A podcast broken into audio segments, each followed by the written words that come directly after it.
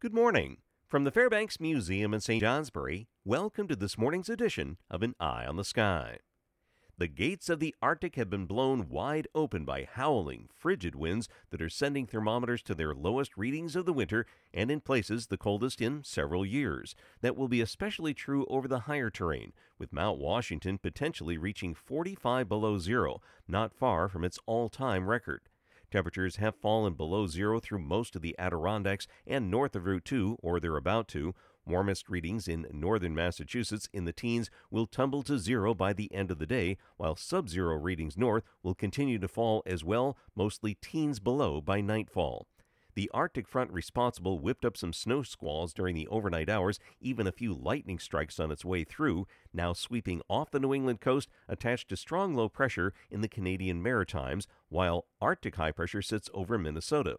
Between the two, a direct shot of cold from Hudson Bay is riding northwest winds expected to gust between 30 and 40 miles per hour, creating extremely low wind chills in the 30s and 40s below during the day today, and then dropping into the 40s and even some 50s below zero during the overnight hours.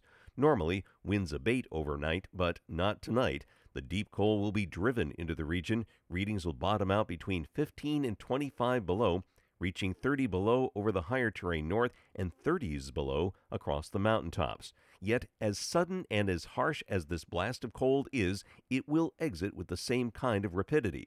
And no doubt it'll still be very cold tomorrow. Winds gusting between 20 and 35 miles per hour, and temperatures ranging from 10 above south to near zero in the north, but at least there will be some sunshine.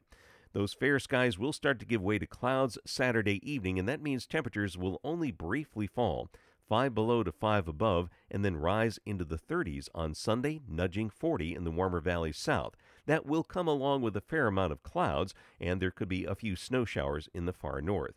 High pressure races to our east by tomorrow evening. That sets up this mild southwesterly airflow, enhanced by a storm swinging from the Great Lakes Sunday and to our north on Monday. This will scatter a few snow and rain showers through northern areas late Sunday and Sunday night and then slightly cooler air on Monday. That'll be followed by another weak and mild weather front for the middle of next week. Getting back to the forecast details for today, wind chill warnings through 1 o'clock on Saturday. Any flurries giving way to increasing sun today, blustery and bitterly cold. Temperatures falling to the single numbers and teens below zero north, early highs 5 to 15 south, falling to zero, winds gusting 30 to 40 miles per hour. Tonight, partly cloudy, windy, bitterly cold, lows 15 to 25 below zero, 30 below over the higher terrain. And then Saturday, partly to mostly sunny but continued blustery and cold, highs 5 below to 5 above north, near 10 above south. And then Sunday, becoming mostly cloudy, there could be a stray snow shower in the north, highs warming to the 30s to near 40.